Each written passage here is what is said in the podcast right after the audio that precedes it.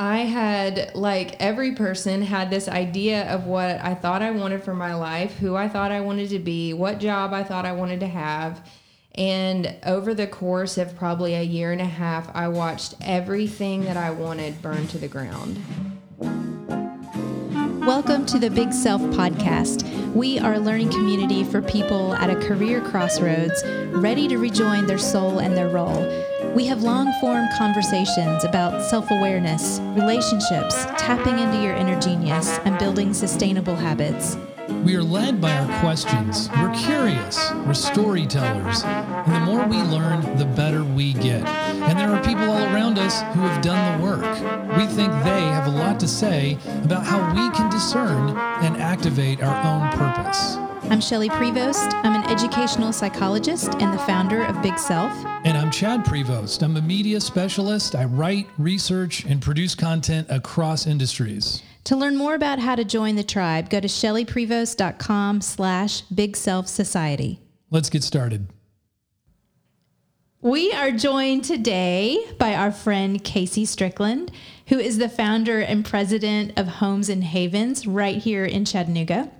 Homes and Havens helps women who have survived trauma by designing, furnishing, furnishing, and decorating new living spaces for them that are therapeutic and healing. Ah, speaking my language. the nonprofit is here in Chattanooga. It partners with local ministries that are helping women overcome abuse, addiction, homelessness, sex trafficking, and incarceration. And we are so excited to have you on the podcast. I'm Yeah. so excited. Welcome, Kaysie. Yeah, it's uh, it, it's you're just you're you're taking on a few very large, important things, making it, it look like it looks like you're making an impact. It's uh, exciting to have you. Thanks for making some time.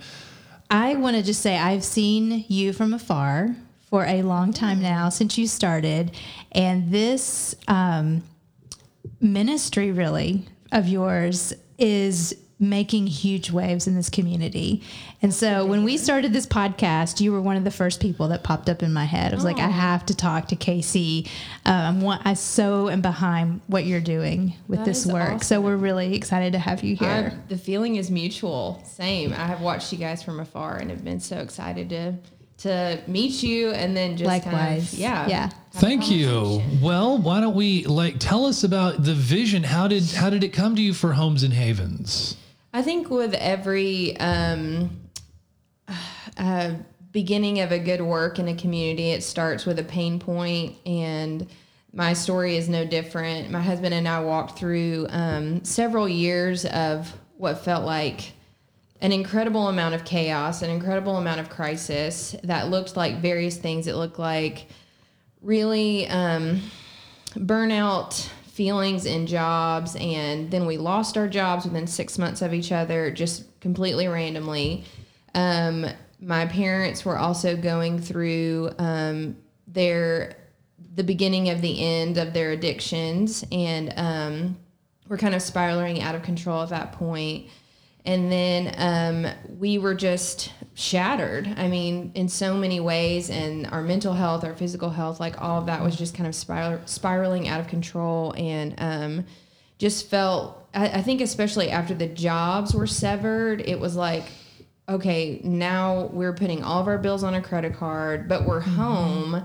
And it just felt um, like such a broken shattered season of our life and um, we also got pregnant in the middle of that of course Oh, because you know it's just like the perfect Yeah. time to bring young how that world. works. yes, least And- expected. Exactly. And so um, I had, like every person, had this idea of what I thought I wanted for my life, who I thought I wanted to be, what job I thought I wanted to have.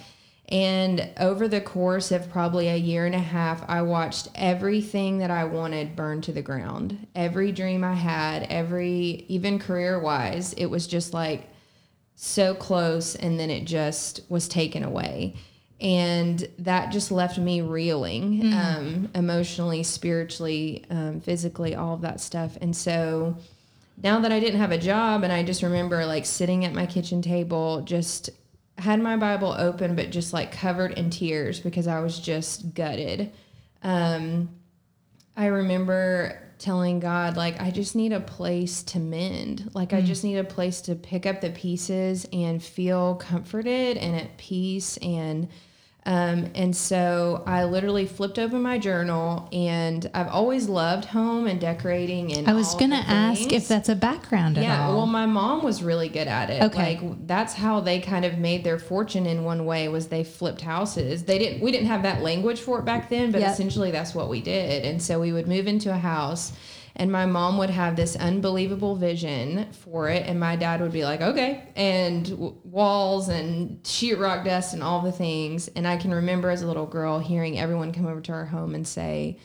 what a beautiful space. Like this is Yeah. incredible. How did you see this and all that stuff? So I think from an early age, she taught me how to believe in what wasn't there. Yeah, to see something right that And wasn't yet. It's like design and creativity is such a, uh, to me, it's such an aspect of faith because you believe in something that um, you can't see yet, and and for me, it's all spiritual in those components and stuff. So anyway, I've watched that happen, and so I dabbled in it, loved it, but then obviously financially, I couldn't, you know, just go out and buy anything that I wanted, and so through that season, I flipped open my journal and I wrote out mission statements for my home. And they were essentially just prayers, but they were declarative statements that I wanted my home to be. Do you remember what they were? Some of them were like, Father, let this home be gentle on the suffering. Um, let this home be protective of the sacred. Um, let this be a place where people can come to mend. And I started redesigning through like, you know, $20 a month budget, you know, of just painting furniture and all those things. And um, wrote I let the design filter through that mission statement instead of looking to Pinterest or Instagram or whatever to like inspire my home. I would go literally to Home Goods or I would look at Target or whatever and I'd be like, does this it does this hit that mark of this prayer of this statement? And so over the course of probably a year and a half, like my home was changing because I was changing inside and we painted our walls white. I mean, it was like this cleansing I felt that God was doing in our mar- our marriage, our lives, and in our home. And then um, walking with my parents through, you know, their addiction, and then they finally did hit their bottom. And watching someone go from like just traumatized and in denial and confused and reeling from their own pain to finally hitting that brick wall and like awakening back up and and looking over their shoulder and seeing all the damage that has been done and the humility that they they carried with them in that process um, You, you share a little bit about their story. Can, can you tell us a little bit about what the experience was like, what what they were going through, and and when you? I think you talked about. I've seen when you first like opened the door and it had been a while. yeah Um, some of the the th- you said like every beautiful thing was broken or something, and Yeah, there was um, so much a part of my childhood. I have long described as like this storybook childhood, but I think every kid, in a sense, thinks that they have like this this great childhood. Like, I mean, that's they don't have really th- anything to compare it to. But I think um, my understanding of addiction is it's rooted in unaddressed trauma. No one wakes up in the morning and says, I'd like to get addicted to wine or alcohol or heroin or whatever. It's you're trying to run away and like mend a pain that's in your life. And so I have a lot of honor for my parents' story and their childhood story. And they've had even more significant trauma than I will, I have known at this point. My dad is a Vietnam vet. Um, and my mom has had quite a tumultuous upbringing upbringing as well. And so while we were Christian, um, I think church can be a place that um, can definitely attempt to solve these problems or address them in different language, but they didn't have the fuller language that we have now about trauma and about you know it's not about having more faith it's not about you know white knuckling your way to god but it's really about letting god enter in all of those broken pieces of our story and start mending it and so I think the pain got too much for them and they had to have a way out. And my dad had an incredible amount of stress with work. He was very successful, is very successful, but a big risk taker and put a lot of our family finances and homes and security on the line. And if that did not work out, um, we had nothing. And that was in that season where 2008 hit and Oh. everything, the bottom went out. And um, How old were you? I'm trying to remember. I'm terrible at math. Good with words, not with math. Same. I um I was probably around 16 or 17 when I started being aware that there was a problem, that he was coming home in an altered state, or I was smelling something that was like, what is this? And we didn't have alcohol in our home and um, was kind of raised in, not, I don't think I remember my parents ever saying this, but in cultures where it was like, people who drink are bad, alcohol is of the devil, and, you know, blah, blah, blah. And so I didn't even know, like, what it was because I'd never been around it. And so watching that implode in our family and being the oldest daughter and kind of on the front lines of like what is going on and and trying to protect mom and protect dad and protect my sisters. And like there was a lot of pressure to just figure it out and keep everybody safe quickly. But um and then I think of the strain was so much on their marriage, and then the finances that we were about to lose everything, and um, that my mom started participating probably to alleviate the conflict in their marriage because they would have fights, you know, constantly over this issue. And then um, I think she just got worn down and decided to to join instead of keep fighting. And then we were getting older, and I can't imagine how stressful it is to raise teenagers. I'm not there yet, but I can only imagine, especially three girls. Little I bit. mean, We know a little it's, bit about it's that. a different it's a different kind of stress. Yes. Yeah. But it, and I think teenagers especially demand so much of you address as a parents addressing what your values are. and Yeah. it comes up so clearly.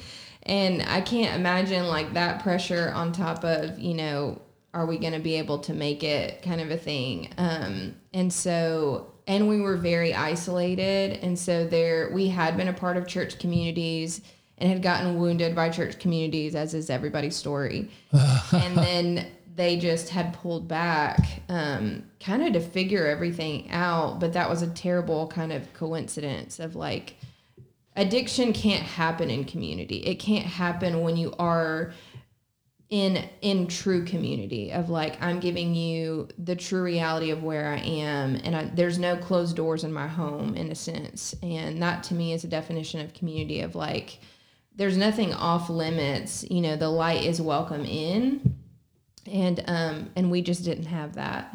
And so yeah it hit the fan and it when it did it was um really scary and hard. Um by the time that happened though i was already married and had moved out of the house which gave me better perspective um than being in it and have never had having like um have never had that distance mm-hmm. from the issue i guess to really be like wow that is different Was there a, was there a defining moment where things had built up to a point where it was kind of like something had to happen, whether it was for you personally making a decision about how you engage with your parents going forward, or was it their own kind of reckoning that was happening?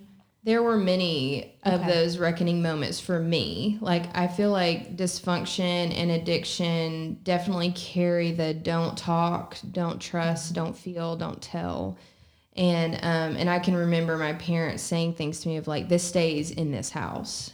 Do not mention this to anyone else. And I think once I got um, out of the house and I remember interacting with my my parents in certain settings and realizing that this wasn't in my head that i wasn't just like oh it's just their medicine or there's just their but like they were losing control over their lives. And um there was a moment where i remember i was in a hospital room because my mom or my dad was having surgery i can't remember and i had encountered some information that was like okay wow this is not we're not playing this game anymore. And I remember staring out the window and um, and thinking, I'm gonna have to confront the family lie. Like this is this ha- this lie has come from generation to generation to generation, and I remember standing in that moment and thinking, Am I strong enough to do this? Like this feels so big and Heavy. so So heavy. Yeah. and there's no one with me. And that is a what how we would kind of think of it is like a big self kind of moment where you've done the reflecting and and then there has there comes a time where you know you take what you've learned and experienced and you you you're either going to go one way or the other with how you respond to it. So let's but let's um so so you had you had an ongoing kind of underlying crisis going on for a while before you left the house. Now to bring us back up to speed in your your evolution and your mindset thinking about how homes and havens came about you uh you were in a personal crisis. You guys um i get i don't know if you were looking for jobs or if you were like just like i'm gonna think about what i'm gonna start but you started homes and havens when when did you start it? How how were you able to to do that? So the like I mentioned earlier, the empathy was building after all of that in my heart for people who the women the the list that you read off of the the type of clients we serve um, homeless addicted incarcerated um, yeah trafficked, all that kind of stuff, they all come with incredible amounts of stigma. And um, and I have lived that having parents who are in recovery and seeing their humanity and like the pieces that it took, all the pieces at play to get them to that place created such an empathy in my heart for people in a crisis. And but that problem is so overwhelming. It's like i feel like all of us want to help but it's like holy cow like how- where do i start So with true. this? And so once my parents were this was actually before they were in recovery I was again sitting at my kitchen table. And I was like, I have got to get around some victory about this issue because I'm so defeated. It's like hmm. When you're loving someone who's in an addiction, it is so important to take care and protect the hope that you have for resurrection for and it's not that saying it will happen but just entertaining that thought that it could and it still can A belief. A like I believe I have to have something to hold on to. because it will impact any conversation you have with that person and that the addict that you're loving will pick up on it. They're like you don't you don't think i can change. So and we pick up those messages of just like yeah i'm no good. Like i'm never going to get over this. But if we still protect that hope by surrounding ourselves with victory stories you know we can interact in a way that still leaves that door open for them and says when you're ready and these things happen, you are welcome again. And I had to learn that the hard way with my parents, but then loving on these women, I started volunteering at agencies here in Chattanooga that were working with women in recovery that were making that step to be like, enough. I'm confronting my family lie and I'm going to change. And so I just became such a fan and a sister to these girls of like, these are my people. They get it. They have looked darkness in the face and then they have broken free. And so through residential ministries, I was very familiar with that. Um, but when they graduated was when I saw kind of this gap in care of like, you know, you're rehabilitated. We've got you housing. We've got you a job connection. Um, we've got your court date scheduled to get your kids back. You know, like there's a lot of things at play. But then it's like, okay, here's Good your luck. apartment key. Good luck. We're so proud of you. And and they a woman walks into a space that is so reflective of everything she's fled from oh all of the disorder or the barrenness that is in a home is like, here I am again. And I have fought so hard to get to this space and I have nothing. And I have to go fight and it's like barren it's barren. It's either empty or there's like they're going back into the home that they left, which is also the triggers and everything. And it's kind of like, I mean, all of the stuff that we have now, studies about clutter, about light in the home, like all that kind of stuff is coming into play in their very fragile state of recovery. And um, and so I watched that and I was like, I can do that. Like I can help with that piece. And so I would do one room at a time because that's all I could afford. Obviously, I have no job, I have no money. So I you were doing this out of your you didn't have a formal like nonprofit or anything. not at this point. Okay, so this is so you're answering a question I was curious about. Why is design so important for a space? You also have, I think, as I understand, a background in counseling. You, you know, this is a kind of an action-based way of of counseling. Right. I think ever since I was little, I've always wanted to be a counselor. Like that was one of the the things that I wanted to do. And through another huge talk of like why I didn't do that or wasn't able to do that, I'm actually back in school now to finish my bachelor's in psychology and then hopefully get my master's in counseling. But Okay. um, that was such a huge piece because I could do the study of like what is happening in her brain, you know, right now that makes it so difficult to make daily choices or to think future wise, you know, instead of like, and I'm like, oh, fight or flight or free. Like they're in a traumatized state. Like they mm-hmm. can't you know, even if I gave these women like, here's a two thousand dollar gift card to Wayfair or Target, get get what you want, like that creative side, they can't think about that stuff. Like they're just trying to like survive. Yeah, that's like a higher order thinking. Right. Like to get to that creative brain is almost impossible Yeah. when you're in survival mode. right. Yeah. And so I was mending my traumatized brain so I could access that and um, I could see a space and be like, okay, so we could get a rug, we could get this, we could get that, put some curtains, lift those blinds, like all of that kind of stuff was coming into play. And it was amazing the impact of once we would do a space, how much she could, it brought her forward mentally because she was like, is this the same space? Like, is this the, is this my house? And um, and watching the girls that we've worked with, um, you know, I've we've almost been doing this for years.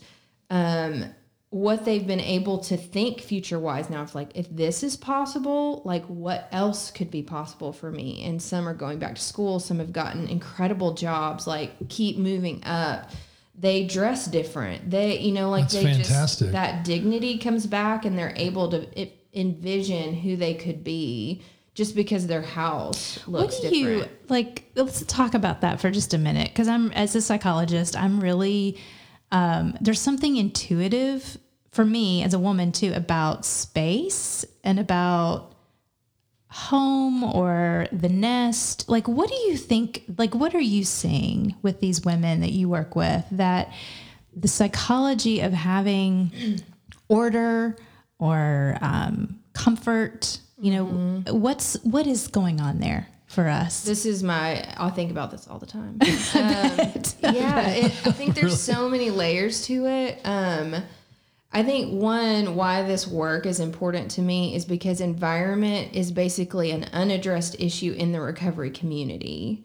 Environment like don't hang out with the same friends is addressed, but environment like the physical environment of like you know, if you have clutter all over your floor, like that is affecting you mentally to get prepared for your day or to face whatever you have to face that day or to be present with your kids or, you know, all those kind of things. And so, but I think where I had to start addressing that issue from the ground up was involved my faith and spirituality because I was like, does this matter to God? Because I had people in my own life where I would redecorate something and they would be like, well, it must be nice to spend your money on something like that because, you know, there's kids starving. So I hope you feel good about that, about getting a new couch or, you know, and I just took on. i do actually love my new couch thank you very much There were times I'd get sassy about it, but then I'd walk away and still feel shame. I'd be like, oh my gosh, I'm a horrible believer or Christian or human. Like, why am I doing yeah. this? I, But actually, I've heard now, and this is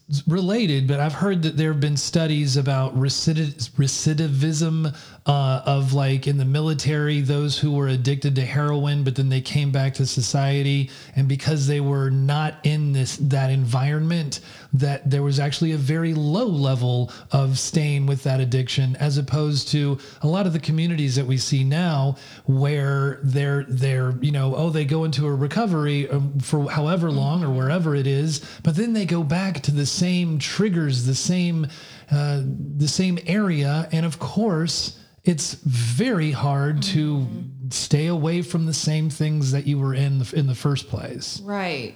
Um, and that comes into play with what we do. Like I, I will not be so bold to say this solves that issue because there's so many pieces at Right. play in someone's recovery and their, um, their continued recovery.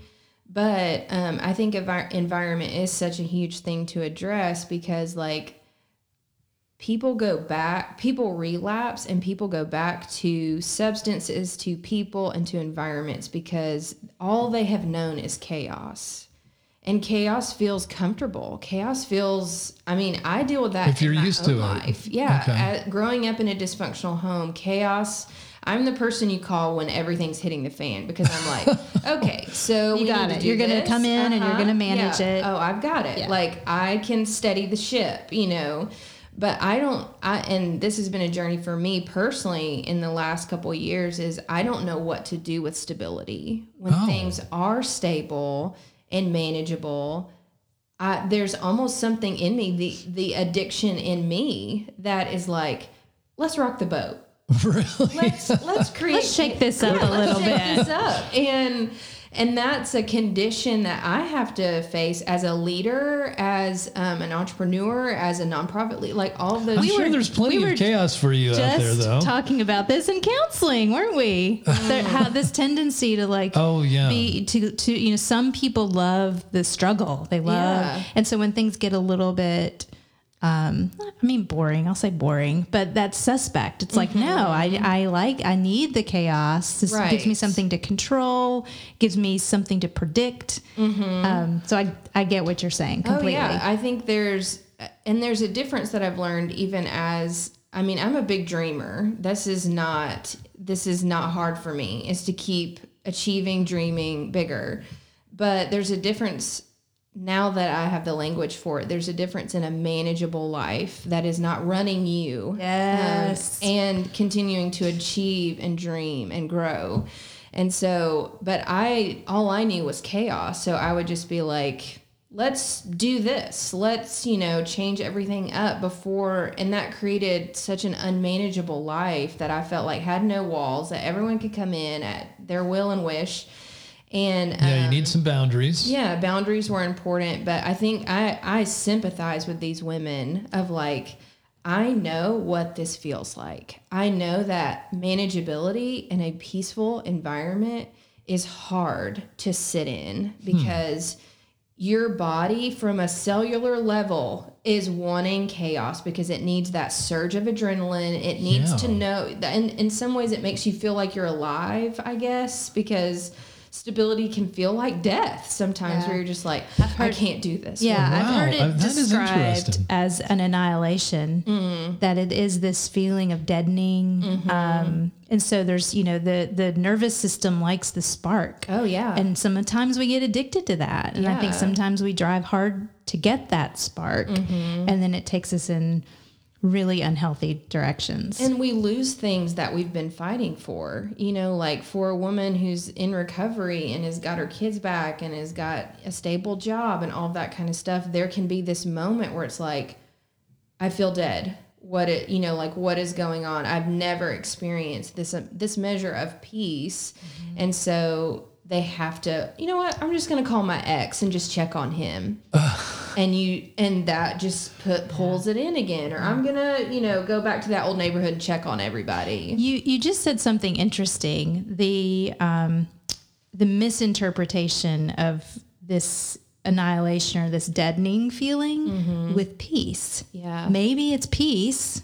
Maybe it's comfort, or maybe it's con- control or empowerment. But it feels deadening. Oh, yeah. You know, and so I think that's a that's a really interesting link. I think for for you know the listeners to think about in their own lives, like things that maybe feel boring or kind of too stable. Um, really, that's peace, and you're you know what you're doing is helping people um, create that Right. with something tangible, something that they can do, something they can touch and paint and you know create. And it and it's convincing them this is what you really want. This is what you're really looking for. And Do they always see that? most do. I mean, our our um we we follow back up after we do a home install, which is when we come in and set everything up and stuff.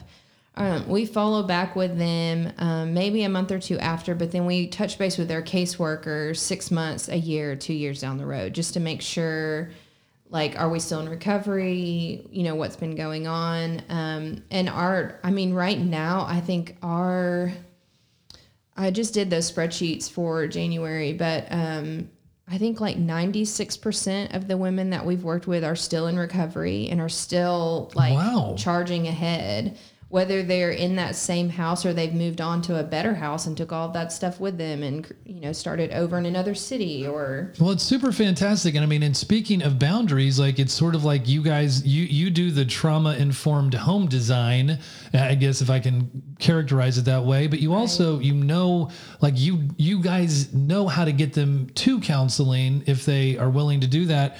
So, what are some of the other agencies that you you work with to kind of give them a more well rounded road to, to recovery? Right. So that's one of the number one questions we get is like, how do you find these women? Where do these women come from? And I think when I was creating this early on, I was re- I recognized the lack of my I don't know. There's things that I'm good at and there's things that I'm not, and what I can offer these women, what I can't. And I'm not a counselor. I'm not a caseworker. Um, I don't have the background or education to really handle some of these situations well. So I wanted to. I, I started sitting with executive directors and caseworkers and stuff and saying like this is my idea for a service do you already have this and that i could join and help and participate in because I don't want to reinvent the wheel. I did not want to start this. Like that, that's just I had already done big nonprofit. Like that's where I thought I wanted to end up was like big nonprofit, well known stage, you know, writing, you know, content developer, all that. Ah, right. And then that got jerked out from under me. And then I just went super small. Like I was like, I don't care who knows who I am. Um, I'm just a girl in my carport painting a dresser while my kid's sleeping. And I know that God sees me. And that is absolutely enough for me right now. And I did not want to start it. Like I was like, if there's any way that I can keep like kind of going behind the scenes and serving these women in, in like hidden ways, I know that God sees me and that's enough. I don't need the platform anymore. And what do you mean it got jerked out from from under under you? well, there was an organization that I worked with that was like from 17 years old. I wanted to work at this organization and I wanted to write Bible studies. That was, I wanted to be a writer and um, create content to break down the Bible in ways that would make it easy to digest for young women, especially. Okay. And so that was kind of where I was going. That is another long story, but essentially they had written up a job description for me. That was my dream job description. I was two weeks away from signing that contract. Um, and then their funding ran out, and I had a meeting, and it was Oh. like, today's your last day, actually. And so, can you get your desk stuff and, and leave? And so I thought I was about to. From dream that that is the carpet pulled out from under you. It was a little Wow. traumatizing, but Yeah. Um, and so, and I was actually the biggest income puller, like maker in our family at the time. And so it was like, it is over today. And we had no backup plan. It was, it was just insane. And so, and that was part of my identity crisis in a way of sitting at my kitchen table thinking, God, I'm not good at anything else. Like I, that is all I thought I was good at. And now where, what am I going to do? I have nothing to offer the world. I have nothing to offer. So it wasn't like you had a background in in design. No, I have, I've just studied it from um, an ob- observing point of view and read articles and So stuff. So can I ask you this? So one of the things about big self we talk about a lot is um, is your big ideas and your true self is your big self. And so getting to the point, and often I a, a lot most of the time I see it happen after failure or falling, that people finally kind of reconcile who they are. Right. Um, they remember who they are, and they're like, okay, this is who I am, and these are my gifts to offer the world. Mm-hmm. And so that to me, I hear you saying that you were in that spot Right. of who am I? What are my gifts? Like I don't have anything. How did mm-hmm. what are your gifts that you see them now? And how did you get to the point where you could recognize them? I think I had to have a lot of stuff stripped away, you know, and a lot of that a lot of that train that was going in that direction of climbing the ladder and getting to that point was what people told me I should do, you know, based on an, you know, observing my life and thinking you sh- you would be so good at or you should do. And um and I think I I didn't know myself and that's true for a lot of kids that have grown up in dysfunctional homes. I think is- that's true for people. Yeah, human right? beings, We are told yeah. Mm-hmm. you'd be great at this, you should do this, be thought of this, and then we get to be, you know, some of us very middle aged, and we're like, wait a minute, uh Mm-hmm. uh-uh, uh, I get, I need to do some sitting with myself. Right. And I think that um, not having a job and being forced to sit at home was sitting with myself and thinking, what is that thing that I lose myself doing? You know, that it, it feels like playing as a kid where you literally lose track of time and you just kind of immerse yourself in something. And for me, that was always decorating my house. Like it was always rearranging my furniture or like you know and Yeah. I'm, a, I'm a just a chronic rearranger it just makes me wake up for some reason and enjoy the things i have I'm a chronic wayfarer. So Yes. oh, this yes. would be lovely I in my know. Yeah, without really consulting anybody on it either.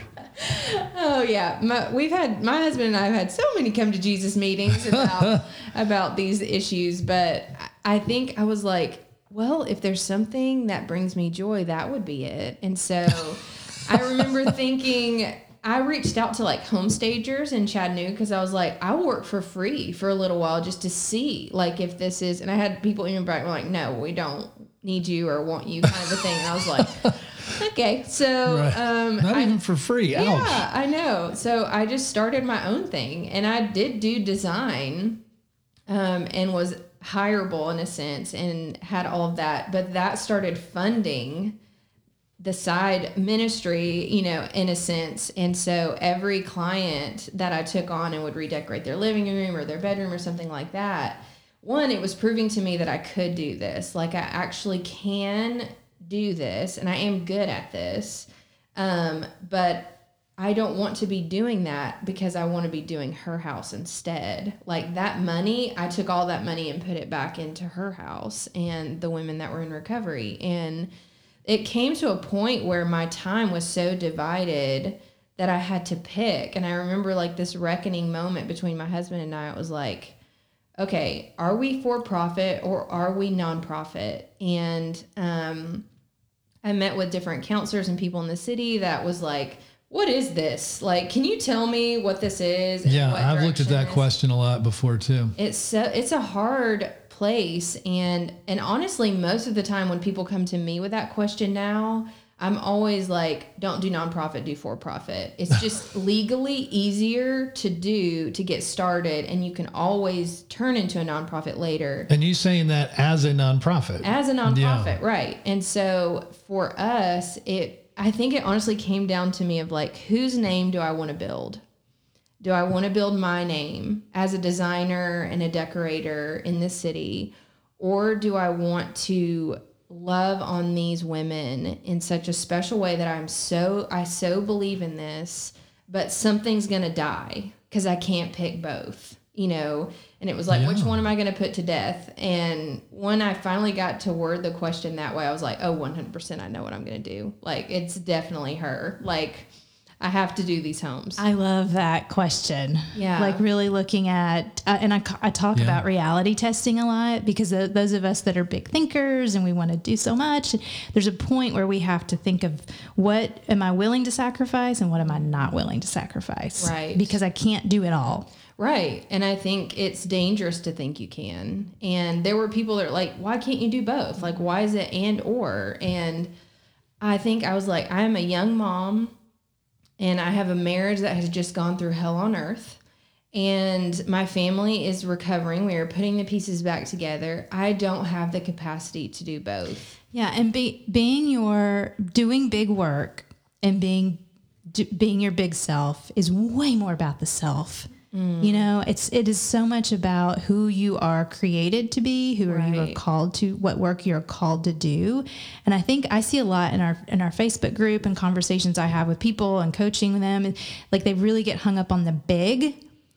Either it feels too big and so I don't do it, or I'm it, it is so big and so I'm driving so hard to get it done. Exactly. And I just think like big is about impact. Big is mm-hmm. about who is your tribe and and what are you doing to promote them mm-hmm. and give your gifts to them and serve them. Mm-hmm. That's big. It Yeah. it may be um, something that you do in your garage, mm-hmm. you know, that it's just me. I, I, this is my work to be doing, or it may be um, it may be starting a nonprofit or a business. And there's so many different layers of that in between. And so I think uh, I love your story and that it was uh, almost a resistance in you to move into this as a business. Um, because, but you were already so uh, not focused, but you were uh, doing the self work already anyway. The, the what you created from that was kind of like icing on the cake. Right. Yeah, the the self work and that continues to lead me and influence me today as a leader. I have such a passion. My staff will tell you it's like we are we are holistic. We my greatest fear would be that we have this incredible nonprofit that looks so good on social media. Our our before and after pictures, our what we're known for in the community looks so good and that all of y'all are burnout and hate to come to work.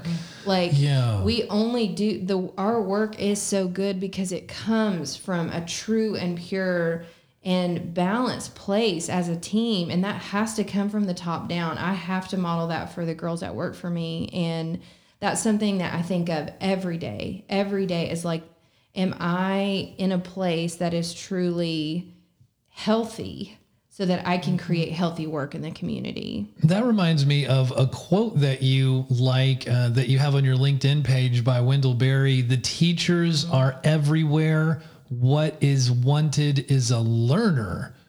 Like, what, when did you come across that quote? And is that kind of?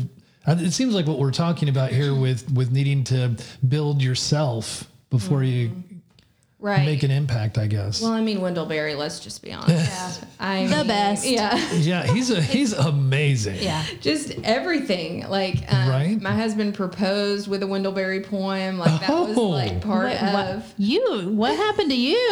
I didn't get a Wendell Berry poem.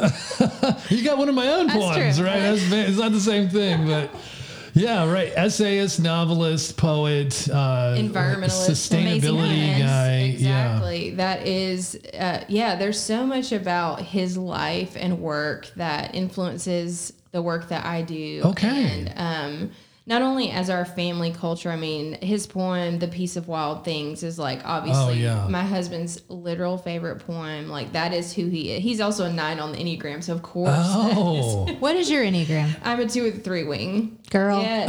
What up? We got no some two with wonder. three wings. I think that's on in you all. I think that's you too, Shelly. Oh, what are you?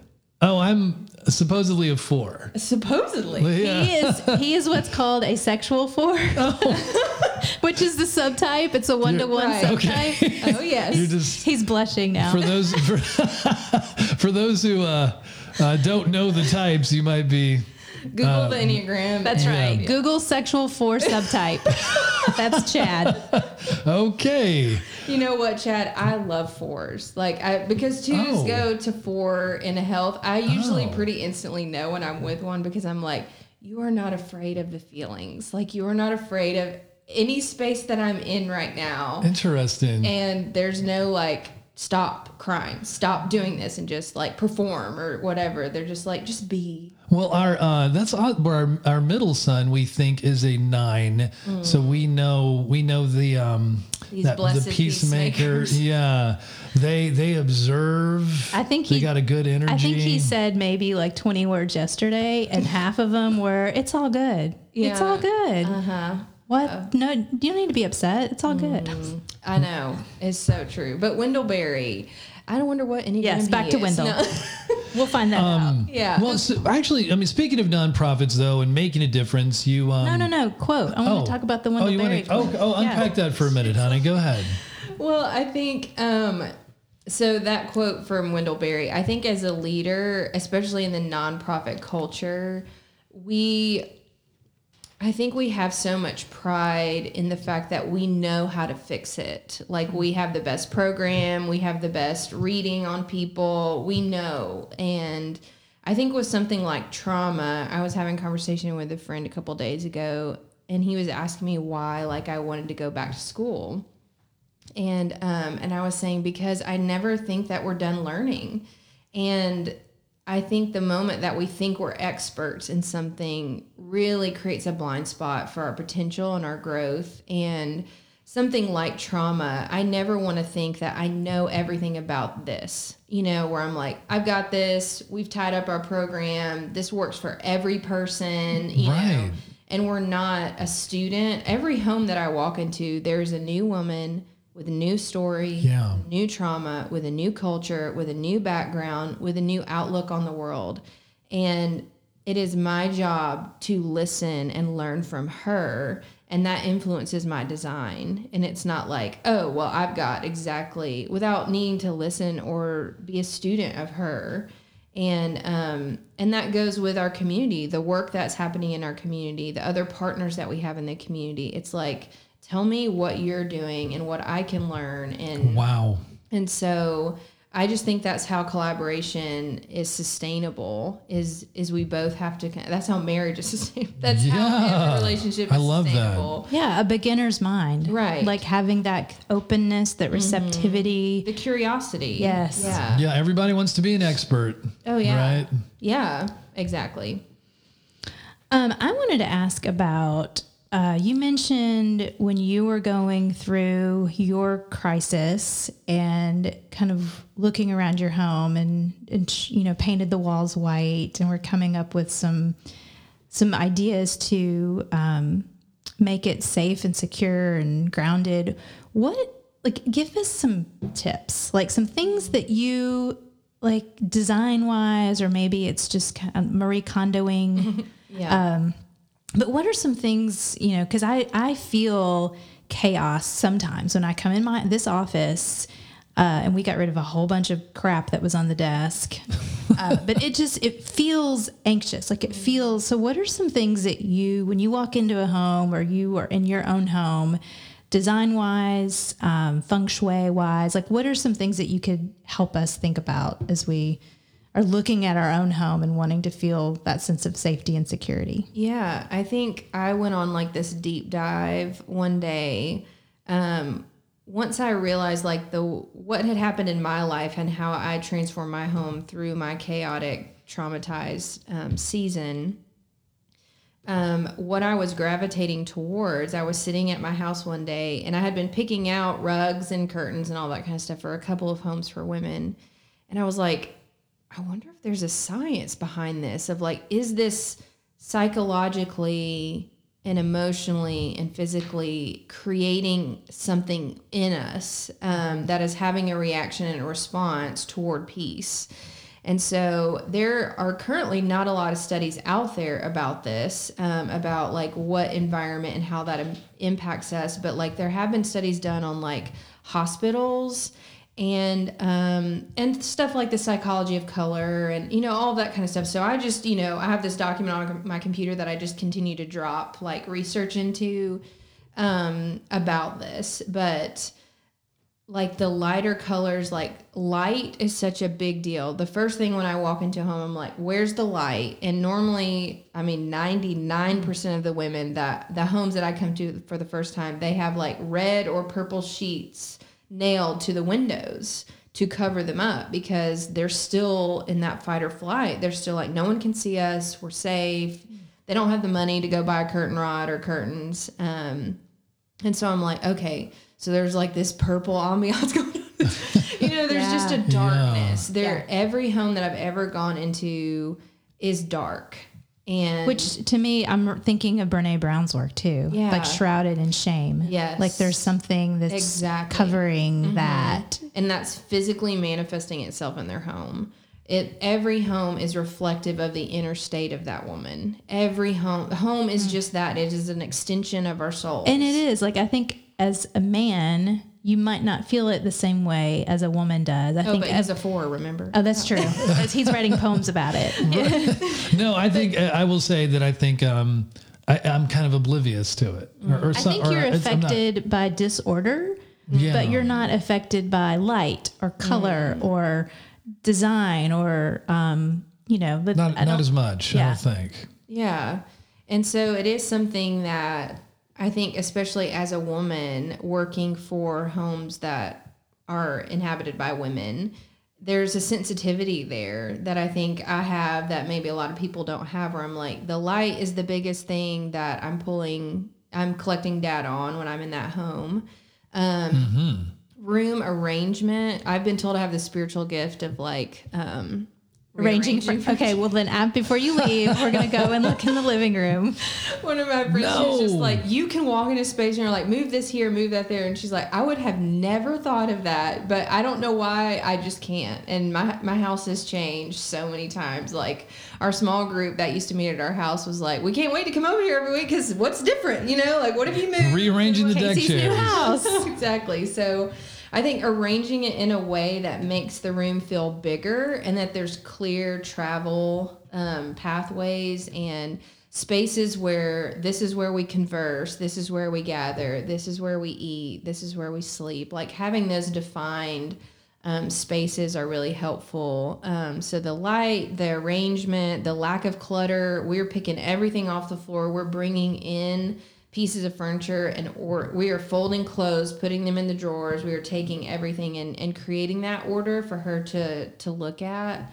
And then um, and the color palette we use is blues, grays, greens, taupes, browns, that blush pink, like very neutral, light, outdoor, na- bringing the nature in. why are you not on HGTV Uh, that would scare me. No, I'm just kidding. you would dominate this would be huge Well, like I, seriously we might have to send this podcast I, to, up to knoxville isn't that where their headquarters are I don't know. I've had several people that are like, "So when are you getting a show?" And I'm like, I would have it. I'm not saying it wouldn't make good TV, but it would have to be done in a way that honors these women's Right. stories and and privacy and all of that. Because and some of them are still fleeing think people, men, Yeah. individuals, and so there's just a high level of sensitivity to yeah the work. it'd have to be I would think so. yeah yeah. Well, one thing that gives order to this podcast is we always conclude it with our three three questions that we we like to uh, to ask. And so the very the very first one is, what book are you reading right now, Kaysie? Or maybe it could be a podcast you're listening to. What what are you taking in right now that's really making an impression on you that you want to tell everybody about? Hmm, that's a good question because I'm in school right now, so I don't want to It's a lot like give of you a psychology textbook books. name. I the textbook I was reading before, but but no, I was I have been reading at night. Um, I'm gonna botch the title. It's um, Moment of Lift. yeah uh, melinda gates Yeah, yeah Melinda Gates. I almost said Melissa, and then I was like, that's not right. Melinda Gates. Melinda oh my gosh, that has been a friend recommended it to me, and she was like, "This is your kind of book." And Oh. was like, "It is Okay. so so good, Okay. so good." and very it's about is it about the work they're doing with it's the gates her, foundation It's really about her um her journey of self as she's married to Bill Gates and then being a woman in this industry in the tech industry and all that kind of stuff but then also doing philanthropy and like she is the definition of a student. Like she mm. submits to cultures and learns before she ever invests money into it and she actually thinks that that can actually do more harm is like big money investing into these problems that you don't truly understand yet and mm-hmm. Her humility i mean she is a hero of mine now like i'm like this Okay, she that's on my bookshelf. she's Moment almost- of lift. That sounds really cool. yes Tell us um, a little bit about your morning routine. How do you get up and get going with your day? It's funny because I was talking about this with someone because I saw that question on the list for today and I was like, in one way, I'm very much like I get out of bed, shower, dressed. I mean, like in 30 minutes from wake up to 30 minutes later, I'm like ready for the day. Like I'm fully ready. And I've always been that way. Um, even when I was like in the newborn phase with my kid, I was like, hair, makeup, dress, like we're ready. Whatever happens to throw at us this day, we are ready. Um, That's impressive. But there is this lack of, um, like quietness to my morning because I feel like I wake up in such a start. And again, talking b- about what we were referring to earlier about this addiction to that adrenaline and chaos. I it That's your reco- 3 mm-hmm. That's your three wing. yeah, my the issues that I'm seeing in my own recovery that need work are so granular at this point. And one of them when that when I read that question was like, I still do that to myself. Like my life is pretty manageable and we have good boundaries now, but I don't get up earlier than my family because I have to feel that surge of adrenaline of waking up late in a sense of like, what have I missed? What is going on? and that's so unhealthy. Like it's just I so my husband and I were talking about last night. I was like, I'm seeing this in myself that it is an unhealthy addiction to that adrenaline of like my phone has 17 messages by the time I wake up. I'm already behind an email, like, and but it's just enough of that hit, you know, that I'm like, all right, I don't even need coffee. I'm ready for this day.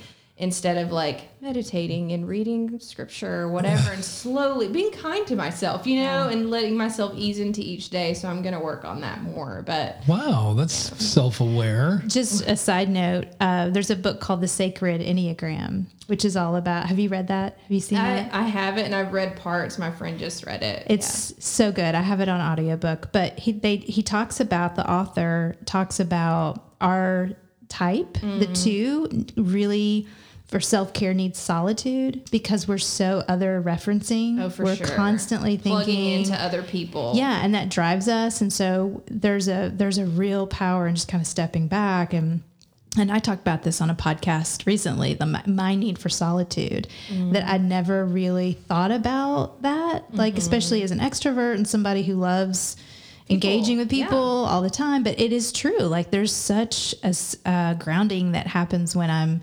Uh, and I, w- I don't really meditate, but I do pull back, uh, and I have to kind of. I've learned to bookend my days, and then when someone said that's very much what an Enneagram Type Two needs, I was like, huh, okay, well that makes sense. No wonder. So yeah, Yeah. yeah. Well, finally, what does big self mean to you, Kaysie?